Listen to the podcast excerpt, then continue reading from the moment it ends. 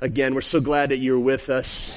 My wife came to the first service today, and when your wife comes to the first service, she tells you all the things not to say for the second service. And she said she, she enjoyed everything she did, but she said, You're pumping up the Christmas series already, and nobody cares. It's September. So I'm not going to tell you about all the hard work I'm doing trying to, to nail down our Christmas series, but I'm working really hard and I'm really close. And if you want to know, you can come find out and vote you can vote. I got three options right now, so I'm excited. I love Christmas, absolutely love Christmas. So I'm hoping, hoping you will come and uh, enjoy it. I can tell you we will have our Christmas Eve service two and four, and then uh, Christmas Day is on a Sunday this year. I know we're working on that. We're trying to figure out what we're going to do, and then the next week on New Year's Day is on Sunday, and so a little this one of those years where we got to talk about as a church what's strategically best. So, so I didn't talk about Christmas at all. My wife told me not to. All right. We are in a series um, in Nahum. It's an Old Testament book. Matter of fact, you can start heading there now. Could you switch the lights over to the message so I can see faces? Um, switch, uh, yeah, perfect. Um, Nahum is an Old Testament book, and a lot of people say, Pastor, why are you preaching Nahum? It's a book about God's wrath. Well, Nahum, the word Nahum itself, the author's name means comfort. And so we as believers should read about God's wrath and what he's going to do to set wrong right, and we should take comfort in that. So this morning, I'm going to take you even further into how we as believers ought to take this in and, and not be excited about. We're never excited about God's wrath. If you come across a preacher who just loves talking about hell and people dying, uh, if you come across Christians that are excited about that people are going to get what they deserve, I mean, that's wrong. That's just, we should not delight in that. Matter of fact, I will prove to you by the end of this service God does not delight in that people perish. He does not. And so we're going to talk this morning uh, through that. You can meet me in Nahum. It's uh, if you don't know where Nahum is, if you go to Matthew, Matthew is the first book of the New Testament. Turn a left hard, go five books left, and you'll run into the book of Nahum. You can meet me in chapter two. I'm just going to read verses one through four this morning while you're getting there and finding that, this is the week. The uh, Franklin Graham God Loves You tour is on Thursday. And so I hope you're preparing yourself. Uh, it's in Flint. It's at Crossroads Village. My wife and I took a drive yesterday to make sure we could find it and make sure there's no construction on the road. You know, while we were driving, both of my daughters called. Josh ended up calling later in the day, but both of my daughters called and they're like, what are you guys doing? Like, we're just driving. We got a big event on Thursday and we're driving to find the location. Like, oh, you guys are old. I'm like, no, we're not. We're not old. And then I'm like, oh my goodness, we're old. We are. So, anyways, we went and scouted it out. And uh, just so you guys know, a couple things that we found out about it. Um, if you follow GPS, it'll take you to the back roads. I would encourage you not to take Dort Highway. Or if you do take Dort Highway, pray a lot because you'll see the need. Uh, it's, it's, it's pretty sad there. But on your way to Crossroads Village, once you get there, I'd encourage you to get there early on Thursday. Number one, the information says the event starts at 7, but there's actually music that starts at 6.30. And so you want to be there. You want to park and be ready to walk a little bit because it looks like all the parking is a little bit away from the venue. And don't forget, you've got to bring, it's like sitting on the lawn at Pine Knob. You've got to bring your own chairs. So bring chairs, park, get there by 6.30 so you can uh, hear the music. The newsboys are there. Michael Tait, love Michael Tait, um, and some other people, I don't remember their names, are going to be singing. And then uh, Franklin Graham will give the gospel. So let's be prepared. Let's be praying up and be ready. I know we have a group of about 30 that's going to go Thursday morning from the bus here at Oakwood, and we're going to drive over there to help set up the evening. Um, we're going to leave at 8.30. 8.30 Thursday morning for the workers. We'll drive there. We'll be back sometime around noon, and then we'll all head back Thursday night. We're excited about that event. So I'm going to pray right now, uh, not only for the beginning of the message, but also for that event. Let's pray over that. Would you pray with me?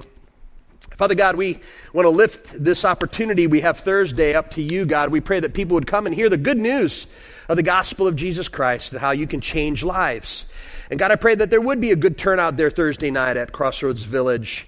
And uh, Father, I pray a blessing on Franklin Graham as he's taken the uh, baton from his father, Billy Graham, and we lost him, Father. What an incredible man for decades.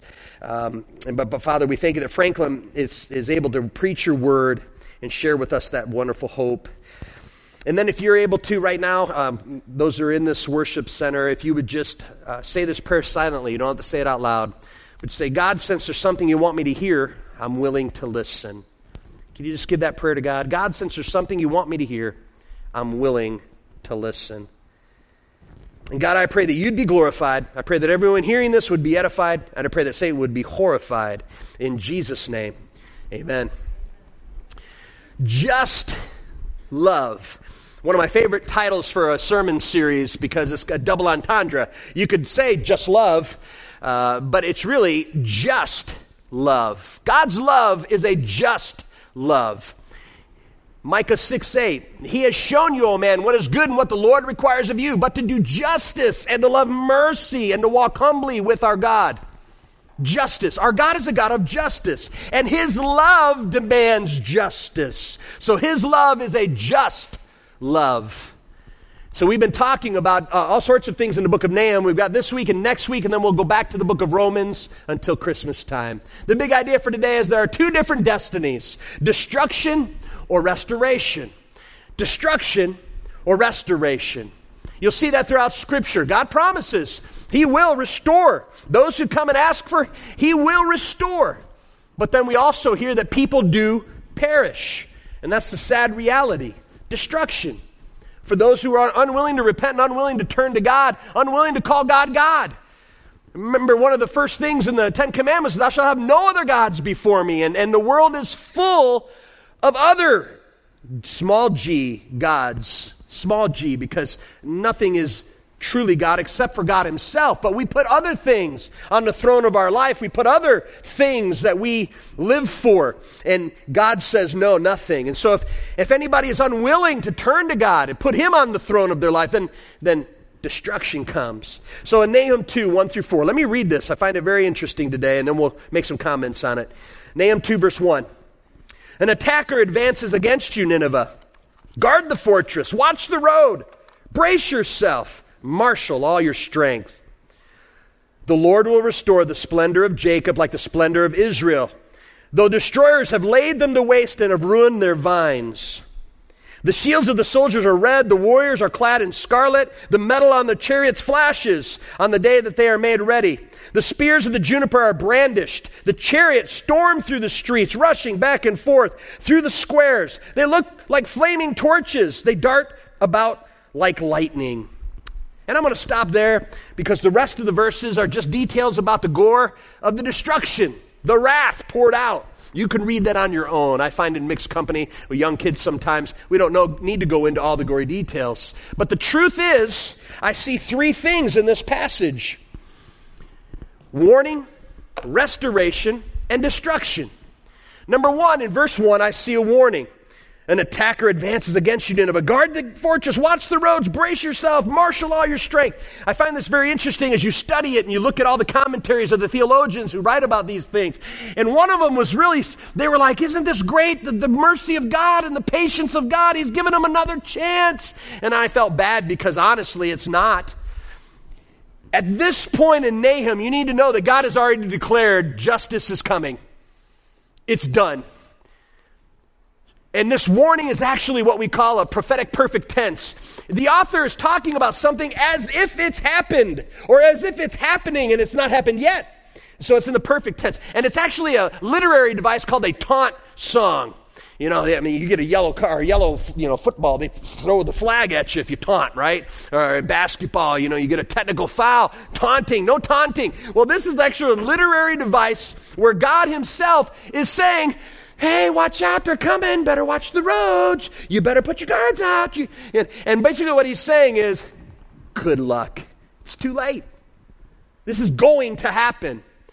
So there's a warning there, but it's a perfect poetic tense of it's going to happen. Then I see the, well, I got to go back because I love talking about warnings. Don't you love warnings? I, everybody say warn. I think you can really tell the intelligence of a society based on the warning labels that they have to put on things. I was just, I was working on my mower again yesterday and I noticed they have to put that warning sticker. And I, I don't know. If you're an artist, I don't know if this would excite you or not. Who's the artist that gets to draw the warning pictures? On the mower, there's actually a picture of a guy sticking his hand under the mower blades and it shows his fingers flying off. Who got to draw that? And why do we have to put a warning label? But obviously, somebody's like, wow, listen to that fun noise. No, no, don't do that. I literally saw this the other day on the battery, like a car battery, the big, big car battery. It says, do not drink the contents. Who did that? Because somebody had to have done that for them to say, well, we better tell them not to. Somebody mistake that for a six pack? You know, I don't know. But warning labels, warning labels. And I don't know, maybe it's because people are like, are like me, maybe like you. Anybody here do things without thinking them through? Or even when people are warning you not to do something, you still do them? Again, no, you can't turn him in. No, no volunteering. My, I'm not like that anymore because I've grown to maturity. But, but, but when, when I was in college, I remember we had a, uh, suite. So we had a dorm room and a dorm room, and in between there was a bathroom. There's four of us. So we, we actually took all four of our beds and put them on this room, all four of our desks and couches and stuff over here, and so uh, the, the bathroom is in the middle. There. And so my, my friends Wayne and Cliff, we just had such a great time in college, and, and Wayne had gone into the bedroom part and lit a candle. Uh, you know, I don't know, we did weird things. So a candle, he had a candle, and, and then we got to over here got to talking. And that's what happens in college. You start to talking, probably started doing weird things. Hours passed and we're having a great time. And then we go to go into the bed and the candle had been, uh, and you know what happens when the candle, it's all the wax is burnt up and the wick is gone. And you know how just, it's just a flame in a, and this was a glass jar about this big. And it was just liquid and a flame coming up, a big flame, not a little flame. I'm talking, not this little light of mine. I'm talking, and, and I see the flame and I had a huge cup of water. And I go toward it, and my friend Wayne says, Don, don't pour water on a grease fire. And I said, Why not? Notice I did this first. I said, Why not? as soon as I poured water, you know what happens? It hit that and went, the glass shattered, and the flame liquids flying everywhere. After 15 minutes of putting out fire everywhere, Wayne looked at me and he said, That's why not. Why do you ask the question after you did the dumb thing? Warnings are there to, to let us know. Danger, right? And we as a society obviously are at an intelligent place where we need to be warned quite often about things. God warns. This specific text is kind of like already coming true, but don't forget some people would say that, well, then why? Then God didn't warn them. I want to remind you the book of Nahum is the follow up to the book of Jonah. 100 years earlier, Jonah had went to the, the village of Nineveh and preached repentance. And they did repent. Remember, the Bible says they did turn to the Lord for a moment. And then they went back to false gods, doing terrible things to God's people. They were horrific and violent and, and, and overran people. And so now 100 years later, God is saying, I warned you, but you didn't listen. The second thing I see in this passage is he turns now to God's people. He leaves Nineveh, the Ninevites, and he goes to God's people. And we see restoration. Yahweh's promise to restore Israel to glory. Yahweh is God's uh, official name in the Old Testament, L O R D, all caps. Yahweh. Yahweh's promise to restore Israel to glory. And in verse 2, he says, The Lord will restore the splendor of Jacob, like the splendor of Israel, though destroyers have laid them waste and have ruined their vines. I'm going to come back to that at the end of my message today because that's one of the signs of, of destruction that you've lived someplace and you've planted vineyards so you could have good wine and, and they come in and they destroy them. They, they either cut them down or they burn them down and you're like, ah. Oh, we worked hard for that, and now we'll never have that. And God says in verse 2, I'll restore that to you. We'll come back to that in a while.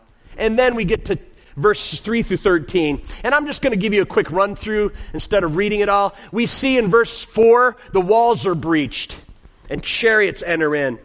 It's really cool uh, when you study uh, history about what happened here. The invading armies had found out that they had uh, a river that ran to their fortress and then went under the fortress to provide them water. And what the invading army did here was they dammed up the river so it wouldn't flow in. And they waited until it was at its full force, and then they let it go. And then when it came rushing, it actually breached the walls of the city. You know, have you been watching TV? It's horrible what's happening in Puerto Rico. Uh, did you see the footage of the bridge? that the waters came and the bridge just left. I mean, unbelievable. Washes away down the river. The power of water. And these armies, way back in those days, they knew. So they dammed the river up. And then they let it loose. And the torrents came and poof, not only did it crash into the fortress, it made a hole big enough for the horses and chariots to ride through. And they did. They came in. I find it interesting that some people love looking at Old Testament things and finding these hidden secrets. And so many people have used, especially probably over here on this side of the state, you all auto workers. Verse 4, they say, as, or verse 3 and 4 is a prophecy of cars. Yeah. The metal on the chariots flashed on the day where they were made ready. They look like flaming torches darting all about. That's obviously talking about traffic. I, don't want to make light of it, but I'm just going to tell you. I just, I, you know, if you find people that are always finding the hidden secret message that nobody else gets, avoid them. I, am going to tell you, I, I'm just going to say it very clearly. God wrote his word to his people so they would know. First John, look it up. First John 3, verse 3. I write these things so that you may know. He didn't write a secret coded message for one person in 2020 to write a book and make a lot of money off of. So don't get caught up in all the mysteries and hidden treasures of the Bible. Read it. Read it. I don't think this is talking about cars. I think we later come along and say, that sounds like it could be a car. That's my, that was free. Assyrian leaders fall, verses 5 and 6, and the palace is flooded. Obviously, a torrent came through, not only made a, wall, a hole in the wall, but the water rushed in the palace, flooded the whole place. And in verse 7 and 8, the Assyrians are running and not holding ground. I want to remind you that this was written so that Shrekanib, whatever the name of this Assyrian leader was, remember Shrekanib, whatever? He was prideful and arrogant. He declared that God was not God. He told God's prophets, Your God can't save you. And, and he made all these defamatory statements about God. And so now God is writing him back and he's letting him know hey, you think you're so mighty. You think that everywhere you go, you take over lands and destroy armies. Well, I'm letting you know, on this day, your army will not stand. They're going to just fold and run. It's, it's like a scene from Monty Python and the Holy Grail. Run away! Run away! If you haven't watched it, you got it. It's my favorite movie. They didn't hold their ground. They're utterly destroyed. And then the palace is looted, of course, when the, the villains come in. They, they pillage and they loot and they take all the things that they held dear. And then the Bible ends telling them in verse 10 the Assyrians are fearful and empty. Don't forget, Shrekanib and the Assyrians, they felt like they ruled the world. They kind of did rule the world at the time, right? But they're not going to maintain that. When God's judgment comes and He says it's done, it's done.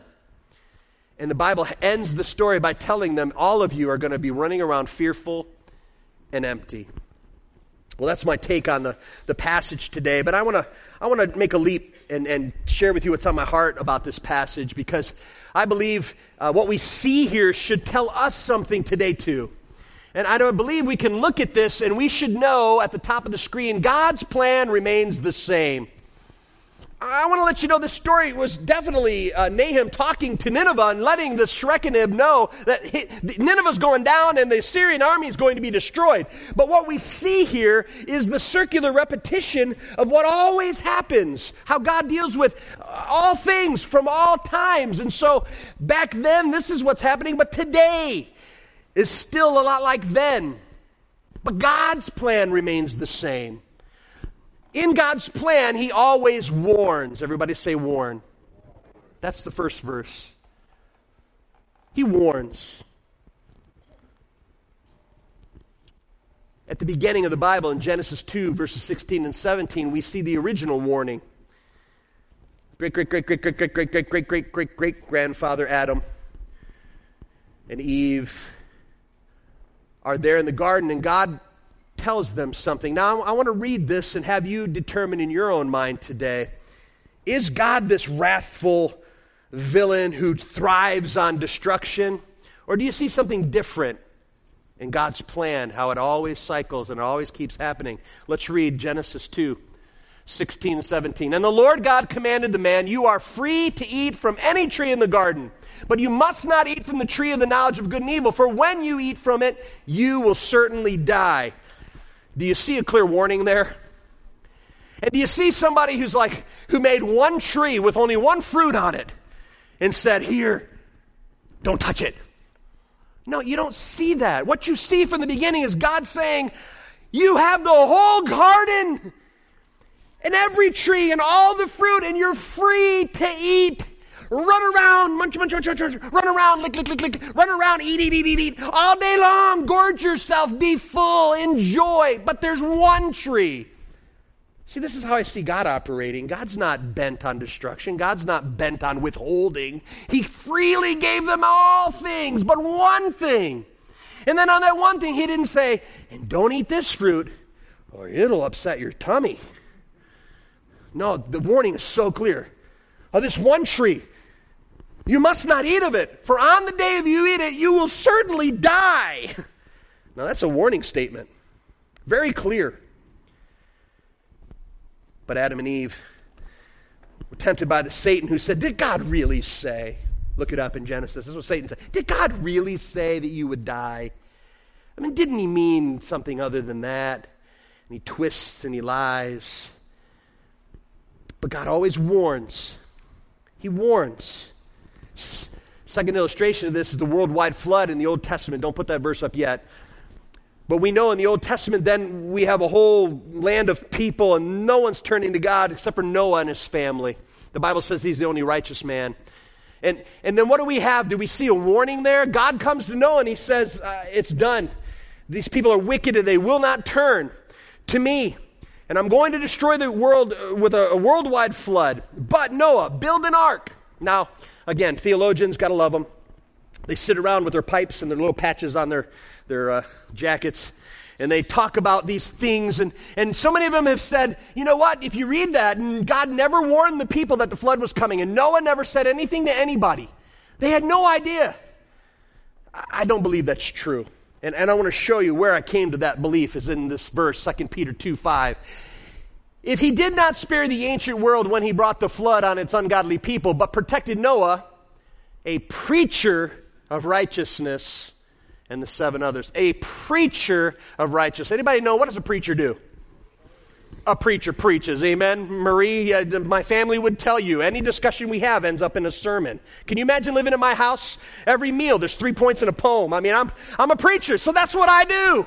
I got some thoughts about it. I'm going to tell you with every word starting with the same letter. That's how I do things. Right?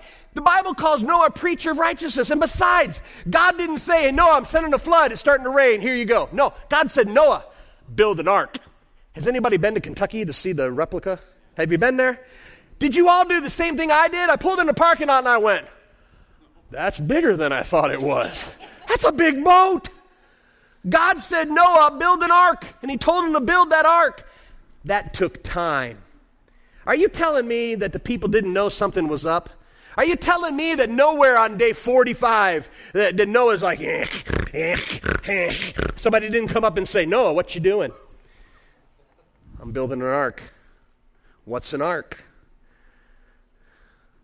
Are you telling me that a preacher of righteousness isn't going to take the time to say, God has told us he's going to destroy this world with flood, and if you're not in the boat, you will not be saved. Repent, turn to God. I believe that because of 2 Peter 2, or 2 Peter 5, the one I just shared with you, he's a preacher of righteousness. I believe the people were warned. I believe the people knew the flood was coming, and they chose to ignore it. Kind of like today.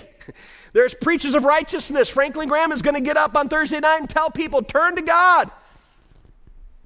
People will choose to reject that message. You need to be reminded today in Nahum and throughout Scripture that God always warns. Jesus is coming again. That's your warning now. We're in a period uh, just like between Jonah and Nahum. God's warning has been said, and then God's patience. We're living in God's patience right now.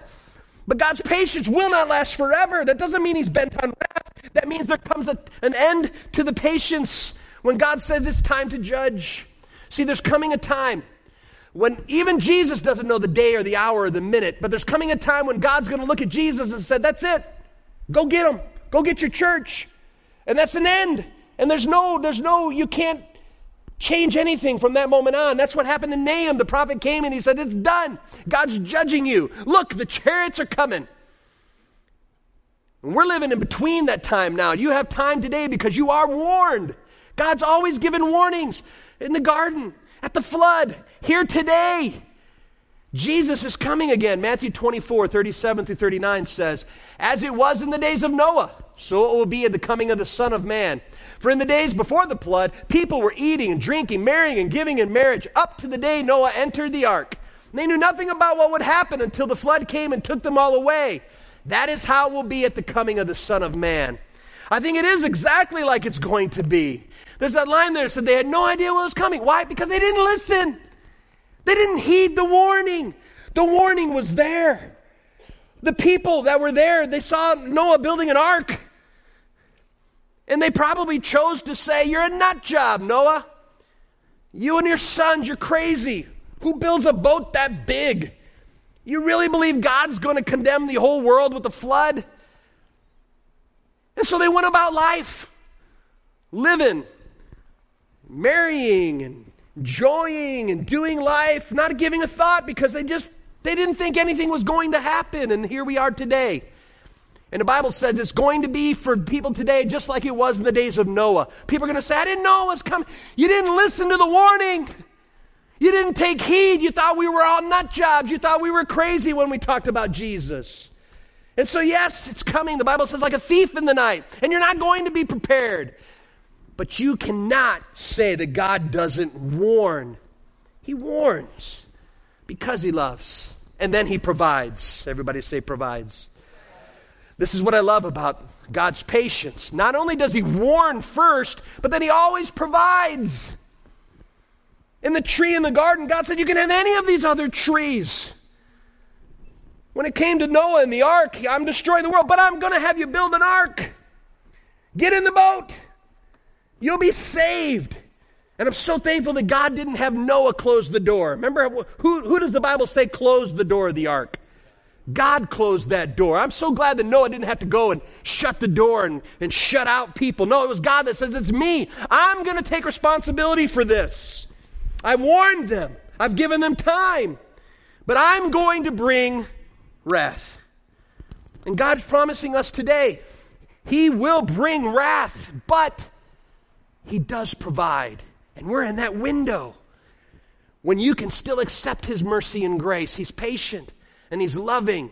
What does God provide? There's several things God provides. Number one, He provides forgiveness. 1 John 1 9, if we confess our sins, He's faithful and just to forgive us our sins and to cleanse us from all unrighteousness. If you ask, you will be saved. I'll give you that promise today. If you ask Him to forgive you of your sins, He will wipe it clean. The Bible says He removes it far as the east is from the west. He throws it in the ocean. He puts up a do not go fishing sign. You can't drag them back up because in God's mind, what's forgiven is forgiven. There is now no more condemnation for those who put their trust in Jesus. Forgiveness. Have you got forgiveness of sins today? He also provides love. Romans 8 38 and 39. On the sheets that I had for handout, it says Romans 3. My mistake. Make a snowman out of that 3, and you got the right passage. Romans 8 38 and 39 says, For I'm convinced that neither death nor life, nor angels nor demons, neither the present nor the future, nor any powers, nor height nor depth, nor anything else in creation will be able to separate us from the love of God that is in Christ Jesus our Lord. You and I are promised the provision of God's love. If you've turned to Him and had Him forgive you of your sins, He gives you His love, and nothing can take you from that. Nothing can remove you from that. He provides salvation. John 3 16. Say it right, church. For God so loved. Yeah, at Oakwood, we don't just do for God so loved the world. And aren't you glad that little word so is there? Aren't you glad the Bible doesn't just say God loved the world? No, God so loved the world that he gave his only son whoever believes in him should not perish, but have everlasting life. And then it goes on to say, For God did not send his Son into the world to condemn the world, but to save the world through him. See, God didn't put the ark there to condemn, he put the ark there to save Noah and his family. He didn't bring Jesus here to send people to hell, he brought Jesus here to save people from hell. God provides forgiveness, love, salvation. God also provides restoration. And that can be here, temporarily now, or it can be eternal when we go to heaven someday. God is in the business of restoring even lost things here for you and I. And, and He can do that miracle. Maybe there's a relationship that's broken and you can turn to Him. God can restore that. Maybe you're living in such a depression and you're so beaten down by everything and you don't think you can ever come back to joy. God can bring joy. But for some things, it'll take us getting to heaven to have those things restored. Maybe you lost somebody and they're a believer. You'll see them again someday.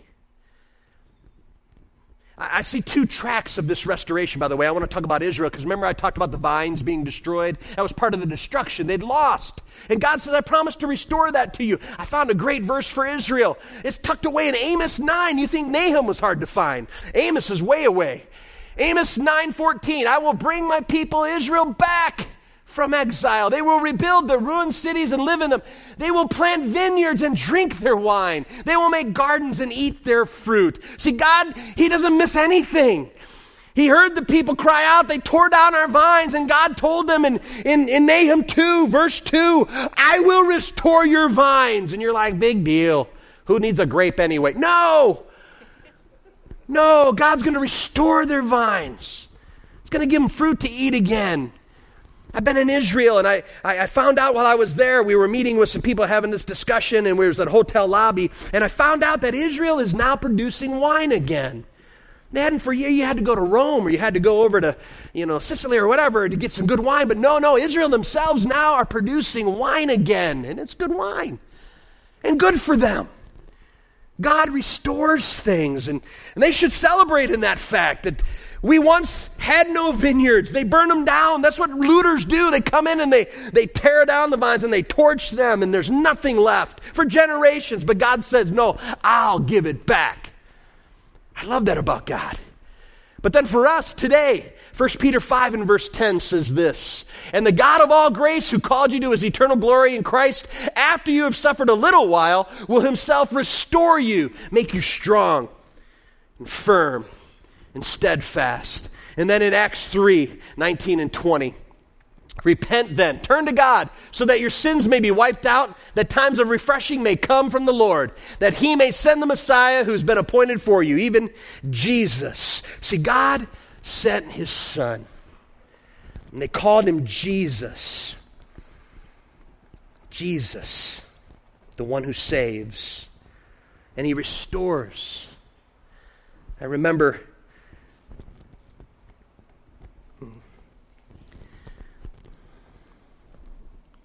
the day before we lost Bob. I remember coming to the house. I have a picture on my phone. I've not shown anybody, it's just mine. That's of Bob sitting in his chair with his blanket. And I went and talked to Bob, Pastor Bob, and he was in pain, but he he's always funny and sarcastic and cutting jokes and but at one point he looked at me and he said, Don, this old tent is ripped and torn and tattered and I'm done. I'm tired. God took him home. You know what? God promises restoration. So, you know what? Bob's not weighed down by an old earthly tent that had holes and tears and moths on. God, God gave Bob his new body back. And, and when Bob got to heaven, he took off on our sprint and go find his brother and go find Jesus. And Bob is restored. And the same thing happens for all of us as believers. We know that God makes all things new. If anyone is in Christ, they're a new creation. Behold, the old is gone, the new is here. So, what's new about you? God's in the business of restoration. I put these pictures on there. I love before and after pictures. I, I saw this one, and, I, and this is not in my house. No, I didn't do this. You know, DIY, uh-uh, trouble for me. You, you, yeah, Kevin ought to come to me. Kevin, you're like a DIY master over there. What you do is a, but I look at these projects, I'm like, no way. All I know is that one on the left, that's nasty, scratched up, divoted, ugly, dirty. And then somebody came in and they made it like new. Oh, I love the new. I, I saw this too. I, I, saw a whole thing on how you take tarnished silver and you can make it look new. And they showed all the tarnished silver and they held this one spoon out and they did the process and they did, ooh, I love looking at the old and then see what the new can do. Oh, I love it. And I think we as believers don't, don't really give God the credit for, yeah, He promised to save you, but He also promised to restore you, make you new. And some of y'all are beat up and scuffed up by this world. Some of y'all have been walked all over and you're tired of it. And, and some of you are tarnished. You, we accept God into our life and we think it's going to be a picnic and all things are going to go well, and all of a sudden bad things happen. Why? Because we still live here, the sin cursed earth, and we're in the mire and the ugh, and, and so we're tarnished. And God says, I'm going to make it new. Some things can be made new here, some things are going to have to wait for eternity. But God is in the business of making all things new. I don't know about you, but that gets me excited because I'm getting old. I'm getting old and things are looking nasty. I, I always said I couldn't wait to be an empty nester. Julie and I always talked about this for years. You're like, when the kids are gone, it's going to be great. I'm going to run around naked all the time. I don't even want to see me anymore. I'm like, no, we don't run around naked. I just, uh, we'd have to get rid of all the mirrors because, oh, I'm tired of the uh, problems, the back and the, uh, the face. It's not what it used to be. I just, oh, it's, it's awful. The effects of life. And God says, I know, I, I told you, I told you, I told you, I told you, I told you. You're all in the process of dying every day. Sin had a toll. But God says, I'm going to reverse that. I'm going to take that away. And as a believer, I'm going to make all things new, not just the temporary stuff, the relationship stuff, the, the, the hurts and the pains. God's going to restore. And I'm so looking forward to that. But here's the bad news. The bad news today the, the good news is that God warns, the good news is that God provides. But the bad news is that even after all of that, people still perish. And you can look at that, you can look at the book of Nahum and say, oh, God, wrathful. Why? So mad. Why? I don't like the God of the Old Testament. I only like the good one in Jesus. And, and you're missing the point. The Bible says God is the same yesterday, today, and forever. Jesus is simply God with skin on. We just don't know how to read the Bible sometimes and understand that that wrath is there so that you could see God's continuing cycle. He's going to warn, He's going to provide, and then people are still going to perish. Why? Not because God is bent on wrath, it's because people are refusing. People refuse to surrender and get forgiveness. So people perish. The Bible has a very clear passage here, unless you repent. Luke 13, 3. Mark, put Luke 13, 3. Thank you. I tell you no, but unless you repent, you too will all perish. Put on Luke 3, 5.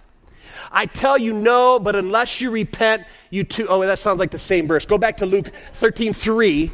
3 says, I tell you no, but unless you repent, you too will perish. Now give me verse 5. I tell you no, but un- Mark, what are you doing? We're just kidding. Mark's doing a great job. I warned him ahead of time, don't worry.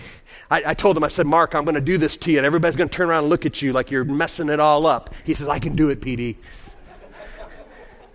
If you take a look in your Bibles, Luke 13:3 is the exact same verse as Luke 13:5. Now, you tell me this. When God has scripture written and he says a verse, and then one verse later he says the same exact thing, do you think we ought to pay attention? If it's very important to repeat, it's very important to listen to. And in Luke 13, 3 and verse 5, God says, I tell you no, but unless you repent, you will perish. And the sad news is that people perish. But people do not perish because God wants it to be that way. There's a great verse. God takes no pleasure. I want to read this verse to you and have you hear it and take it in. Ezekiel 18:32. For I take no pleasure in the death of anyone declares the sovereign Lord. Repent and live. That's God's heart. God's heart is I warn and I provide everything you need for salvation. Don't perish. Don't die without salvation. That's our God. In His own words, I take no pleasure in anyone dying. So if you hear anybody talking about a God of wrath in the Old Testament and He doesn't love, no, no, no. You see the same story repeated from creation to the flood. Do you remember when the Old Testament God's people were getting bit by snakes and God had a serpent put on a stick and he said to the people, just look at the stick and you'll be healed. Some people refused. How stubborn do you have to be? When God provides, You're bit by a snake saying, I don't think that thing's going to work, so I'm not going to look. I'm not looking at that dumb stick. Eh. and died. You know, I could write a tombstone for that guy. Stubborn. you know. I see the pattern over and over again. God warns, God provides, people perish. Where are you in all that? I have made you, I will carry you, I will sustain you, I will rescue you, Isaiah 46 4 says. I don't know why they put the picture on an old rhino, but I like it. The rhino is my favorite animal. If you go to my office, you'll see I've got rhinos all over my office. I've got a tattoo of a rhino on my arm. I love rhinos. Maybe it's simply because that rhino looks like it needs something. Face cream, I don't know tired? Don't, don't rhinos look tired, beaten down? I don't know about you, but if you're living in this world and you feel like that scuffed up floor, and you feel like that tarnished silverware, you feel like this rhino in need of some restoration, some rest, God promises you that. So the question is today, has God saved you? And I can't answer that question for you. But I do know this He's done everything on His side to make it possible. He's done everything. And it's not like the book of Nahum where it's prophetic first tense where it hasn't happened yet and it's talking about it. We have it now where it's happened already. And we can, it's, are you going to be stubborn and not look? Are you going to be stubborn and not accept salvation? Just as God lifted up the serpent in the wilderness, so must the Son of Man be lifted up, the Bible says. And so he went to a cross. And all you need to do is look to Jesus. Is it going to say stubborn on your tombstone? Is it going to say he refused to turn? You have an opportunity. And if you've never asked God to save you, forgive you of your sins, and come into your life, do it today. I'm going to ask the band to come and we'll close out this morning with a song. And while we're singing, you have an opportunity. There's no magic prayer. I usually don't even like to have people repeat a prayer after me because I don't want it to be my prayer for you. But I believe if you in a conversation with God. Josh, do you mind if I let them know? I mean, Josh is sitting here in the second row, but we sat right here less than two weeks ago. And Josh said, It's time. It's time. And I prayed for Josh, and then Josh prayed to receive Christ as his Savior. And it's the best prayer I've ever heard because every time I hear somebody talk to God their first time and say, God save me, forgive me, it's the best prayer I've ever heard. There's no magic prayer. There's no, it comes from your heart. And if you're sincere and you ask God to save you, the good news is He's done everything already to do that. He's so ready.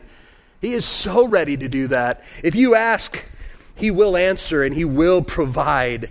Don't perish because you're foolish we're going to sing the song. What better song to end with than the goodness of God? I got to plug in. The goodness of God. And it's a testimony of how good God is.